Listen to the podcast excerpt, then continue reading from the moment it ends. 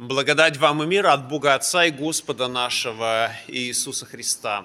Встанем, чтобы выслушать Святое Евангелие, записанное в 12 главе Евангелия от Луки, стих 32. Господь наш и Спаситель сказал, «Не бойся, малое стадо, ибо Отец ваш благоволил дать вам царство». Аминь. Это Святое Евангелие. Слава тебе, Христос. Присаживайтесь, пожалуйста.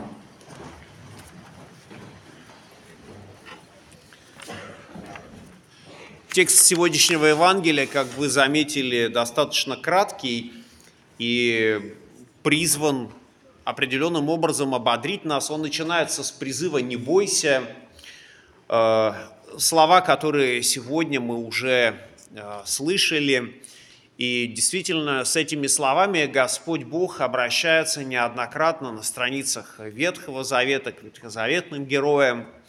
Да и если мы смотрим и на новозаветные тексты, то именно в рождественских сюжетах мы тоже неоднократно можем э, услышать эти слова «не бойся». Именно с этими словами ангелы Божьи обращаются к священнику Захарии, к Иосифу, мужу Марии, к самой Марии во время Благовещения. И мы сегодня также читаем эти слова, чтобы Господь ободрил нас.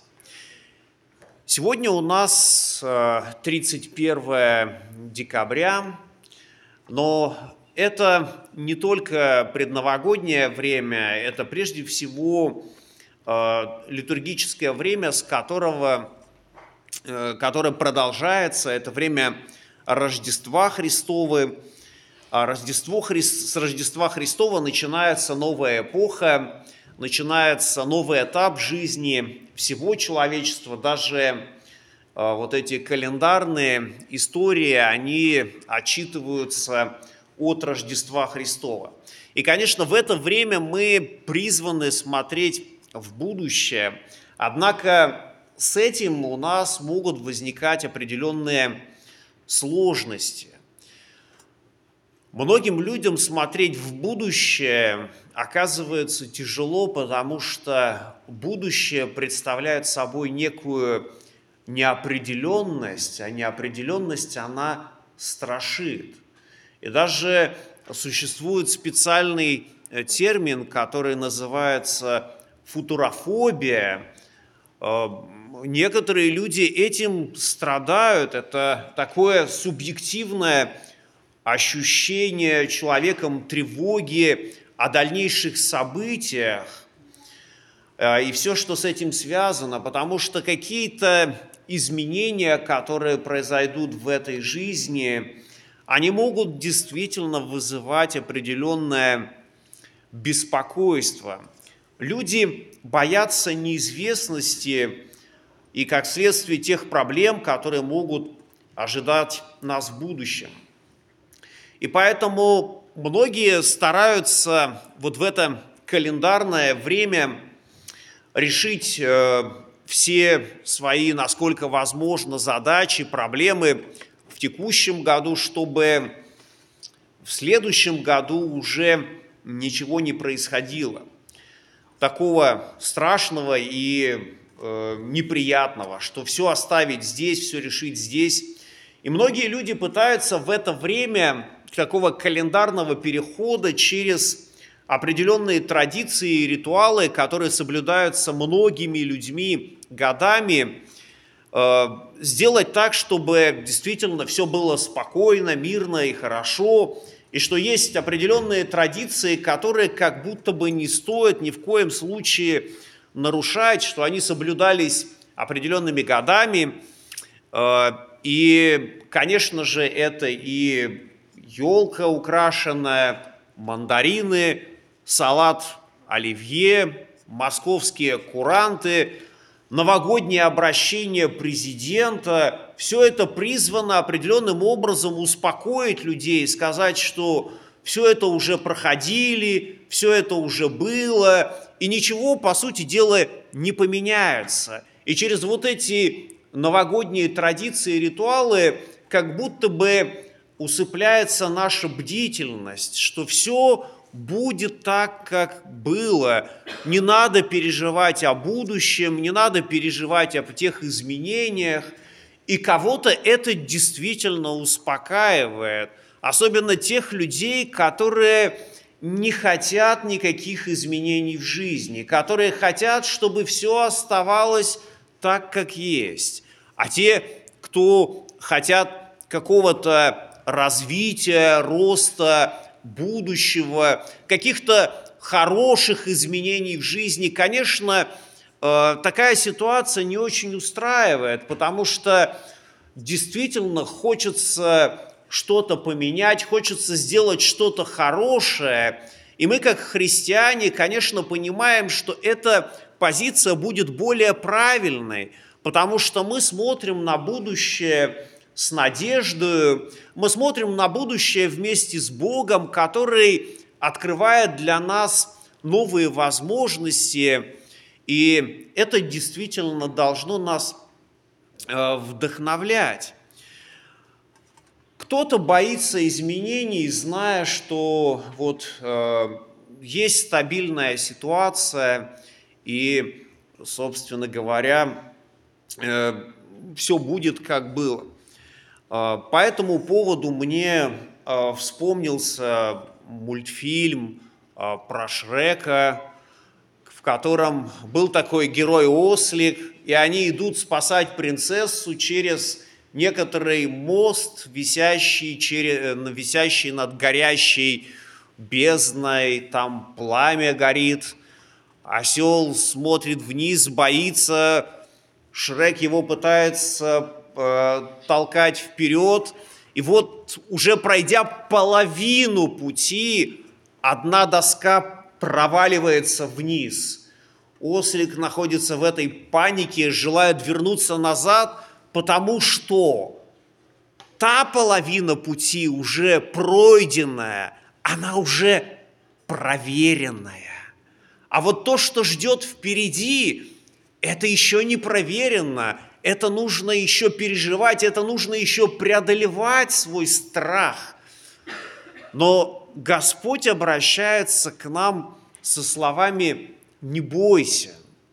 И мы смотрим вперед, уповая на то, что Господь не оставит нас. Он не позволит нам вот оказаться вот на этом шатающемся мостике над горящей бездной, но Он будет с нами рядом как мы можем считать с вами, читать э, в 22-м псалме, «Если и пойду долинную смертью, не убоюсь зла, потому что ты со мною, твой жезл, твой посох, они успокаивают меня». И действительно, все это для нас очень важно. Многие светские новогодние ритуалы предлагают нам оставить все плохое в старом году с надеждой, что в будущем будет лучше. Но фактически, если мы какие-то вопросы не решили в этом году, если какие-то проблемы оказались незакрытыми, все равно они окажутся в следующем году, и их придется решать. Э, можно, конечно, ждать э, какого-то чуда. Можно ждать, что все самой рассосется. Можно ожидать чуда. Оно может произойти, но оно может и не произойти. Собственно говоря, 50 на 50. Либо да, либо нет. Господь действительно совершал и совершает, и будет совершать чудеса. Но мы не можем проникнуть в божественный промысел и решить, что именно сейчас Господь будет совершать чудеса в нашей жизни.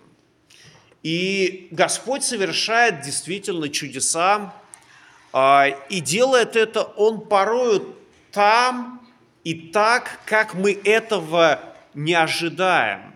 Это происходит не так, как мы ждем с вами. Ведь абсолютно никто не ожидал, что Мессия, сын Давидов, явится в Израилю и появится на свет в одной из пещер города Вифлеем. Никто не думал, что Божий Сын будет ночевать в кормушке для скота. Волхвы с востока поспешили в Израиль и посетили царский дворец. Но это было не то место, где произошло великое чудо. Конечно, чудо воплощения Сына Божьего, величайшее из чудес, и, конечно, оно превосходит даже все то, что Господь Иисус сотворил во время своего земного служения. И, как я уже сказал, Господь совершает чудеса, но совершает порою не там и не так, как мы ожидаем. Возможно, мы думаем, что чудо в нашей жизни – это что-то яркое, хорошее, позитивное, чего мы с вами ждем. Но порой оказывается чудо абсолютно невзрачным и, может быть, совмещено с определенными стрессовыми состояниями. Потому что вот даже в Рождестве Христовом мы понимаем, что все было не гладко, не нашлось места в гостинице, но чудесным образом они нашли какую-то пещеру, а, загон для скота, где можно было остановиться. Опять же, чудесным образом а, святое семейство оказалось спасено от царя Ирода, искавшего погубить младенца, и они, и они нашли спасение в Египте, где в свое время также Израиль нашел спасение от голода и находился долгое время в рабстве, но Господь опять же совершил чудо, а, и это было сопряжено с определенными испытаниями, искушениями до того времени, как они вошли в землю, которую Господь обещал нам, обещал им. Я не очень люблю вкраплять личные истории в свои проповеди, но сегодня будет исключение. Сегодня будем говорить о чудесах, которые происходят. Э, буквально, буквально вчера мы с женой попали в ДТП. Хорошее такое ДТП, в котором участвовало 11 автомобилей и один автобус. Человеку стало плохо, он находился за рулем автомобиля, движение было, собственно говоря, не очень быстрым. А, ему стало плохо, он надавил на педаль газа и протаранил большое количество автомобилей. И мы оказались в их числе. Нас развернуло я остановил автомобиль, вроде бы все закончилось. Открываю дверь, выхожу посмотреть, что происходит. Жена мне кричит, Федор, вернись.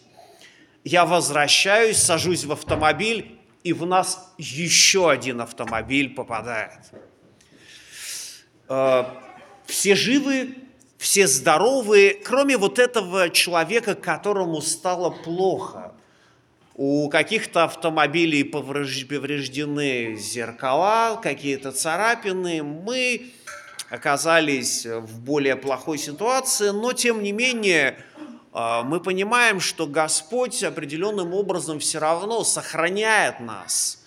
А, мы не испытали никакого, нету пролитой крови, нет ни одной царапины, может быть какой-то стресс, переживание – но даже вспоминая сейчас, что было там, как будто бы и какого-то даже и переживания нету. Конечно, для меня это уже не первая автомобильная авария, и возможно, что у меня вырабатывается какая-то стрессоустойчивость к этому.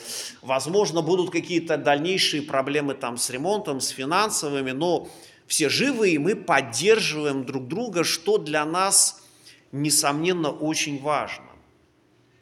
И вот Господь обращается к нам со словами «не бойся».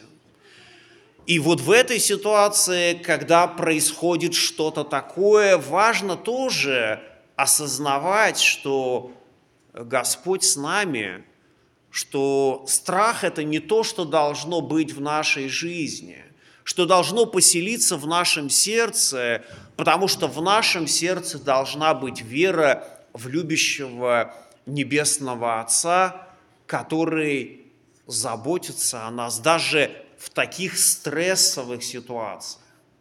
Христос обращается к своим ученикам как к малому стаду. И когда мы слышим эти слова, то мы можем представить себе 12 апостолов и 12 человек. Вроде бы это, ну, не такое малое количество, и вроде бы команда, с которой можно много сделать. Но если сравнивать это с обетованиями, которые были даны Аврааму, то мы действительно будем говорить о том, что это малое стадо. Потому что Аврааму было сказано, что потомство его будет многочисленно, как песок морской. Так что в нем 12 апостолов, они просто растворяются. И вот в этом сегодняшнем евангельском чтении используется греческое слово «микрос». Вот это малое стадо, это в греческом языке слово «микрос». А слово «микрос» у нас это вот такое что-то такое микроскопическое, что мы просто так и увидеть не можем. Для того, чтобы увидеть что-то микроскопическое, нам нужны оптические приборы. Нам важно использовать микроскоп или что-то другое. И потом мы должны также сказать, что Христос отправляет своих апостолов подвое. И это тоже, казалось бы, такое малое стадо. Еще одна история.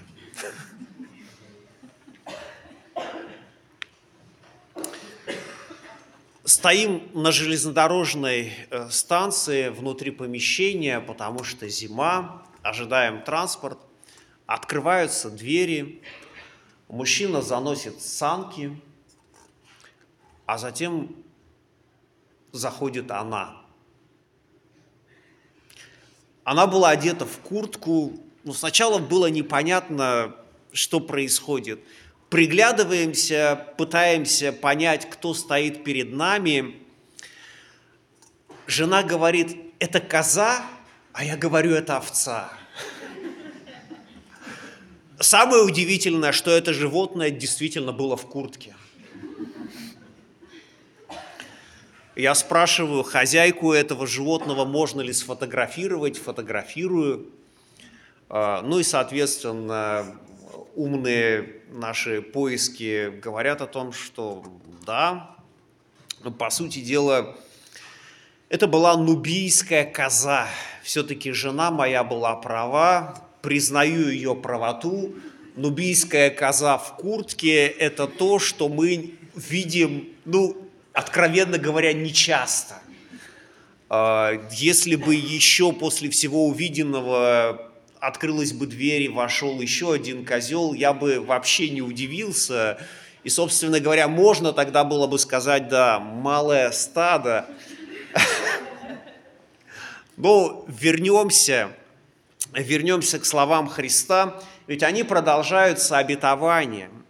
«А, «Не бойся, малое стадо, ибо Отец ваш благоволил дать вам царство». И эти слова удивительные – так как в большинстве случаев Христос говорит нам либо о Царстве Божьем, либо о Царстве Небесном, но о том, что вроде бы не земное. А в данном случае Христос прилагательно не использует совсем. Христос говорит, э, ибо Отец вам благоволит дать вам царство. И поэтому не совсем понятно, о чем идет речь. Возможно, что эти слова вспомнили апостолы, когда Христос возносился на небеса, и они произнесли вот этот замечательный вопрос, не в сие ли время, Господи, восстановляешь Ты царство Израиля?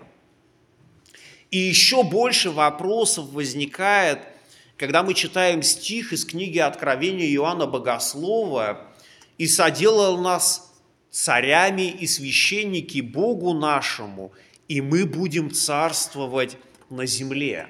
Возможно, некоторые высшие чины церковного духовенства восприняли эти слова как руководство к действию, забыв другие слова Христа. «Царство мое не от мира сего». И поэтому даже здесь, на земле, Царство Христово, оно как будто бы растворяется среди земных, земных царств, среди земных государств. Оно не имеет никаких географических границ, но распространяется до краев земли там, где проповедуется Евангелие Царства, где звучат слова Божьи, где звучит закон, призывающий грешника оставить свой грех, где звучит Евангелие, которое утешает сердца тех, кто переживает о своих грехах, кого тяготят его грехи. И действительно, царство Иисуса Христа – это царство не от мира сего, царство, которое Он установил здесь, на земле, через свои благодатные таинства, свидетелем которых мы также с вами являемся сегодня. Мы были все очевидцами, как Господь через воды святого крещения созидает свое царство здесь на земле. И действительно, Царство Христово, оно такое, казалось бы, неосязаемое. И увидеть Христа, э, Его Царство в этой жизни оказывается не так-то просто. Нужны какие-то особые духовные очи. И вот когда Христос, Царь неба и земли, пришел на землю в виде крохотного младенца, то распознать его в пеленах смогли немногие. Это были пастухи, которым ангелы Божьи возвестили. Это был старец Симеон и пророчица Анна, которые встретили Иисуса Христа в Иерусалимском храме. Старец Симеон взял его на руки и благословил Бога. Это были волхвы с Востока, которые чудесным образом также могли увидеть царя неба и земли, который был завернут в пелены и лежал в яслях. Для остальных же людей этот царь оказался сокрыт. Глаза обычного человека без божественного откровения не способны были увидеть в этом младенце э, царя царей. Да и сейчас мы можем сказать, что Иисус сокрыт от наших земных очей. В начале Библии рассказывается о том, как от вкушения запретного плода Адам и Ева увидели свою наготу и устыдились друг друга. И от Бога они тоже захотели спрятаться, так как они оказались во грехе. Но у них открылись глаза – открылись глаза на самих себя и на тот грех, который они совершились. У нас тоже открываются глаза, когда мы читаем Слово Божье, когда через страницы Священного Писания Святой Дух обличает грех, который мы с вами совершаем, который э, указывает, Дух Божий, который указывает нам, что сами по себе мы ничего не можем сделать для нашего спасения, что мы мертвы во грехах наших. Но этот и Дух Божий дает нам утешение.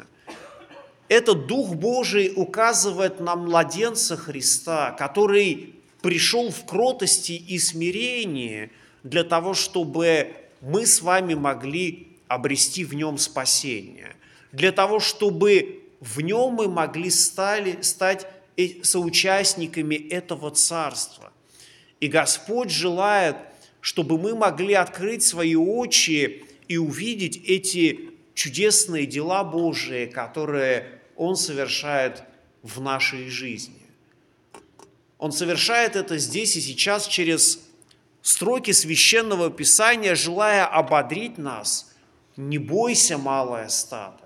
Он желает нас ободрить, когда мы приходим к святому причастию, и нам дается тело и кровь Христовы, через которые Господь также желает укрепить нас, чтобы мы не боялись будущего, но могли смотреть на него с надеждой, потому что Иисус Христос вчера, сегодня и завтра тот же. И мир Божий, который превыше всякого ума соблюдет сердца ваши и помышления во Христе Иисусе. Аминь.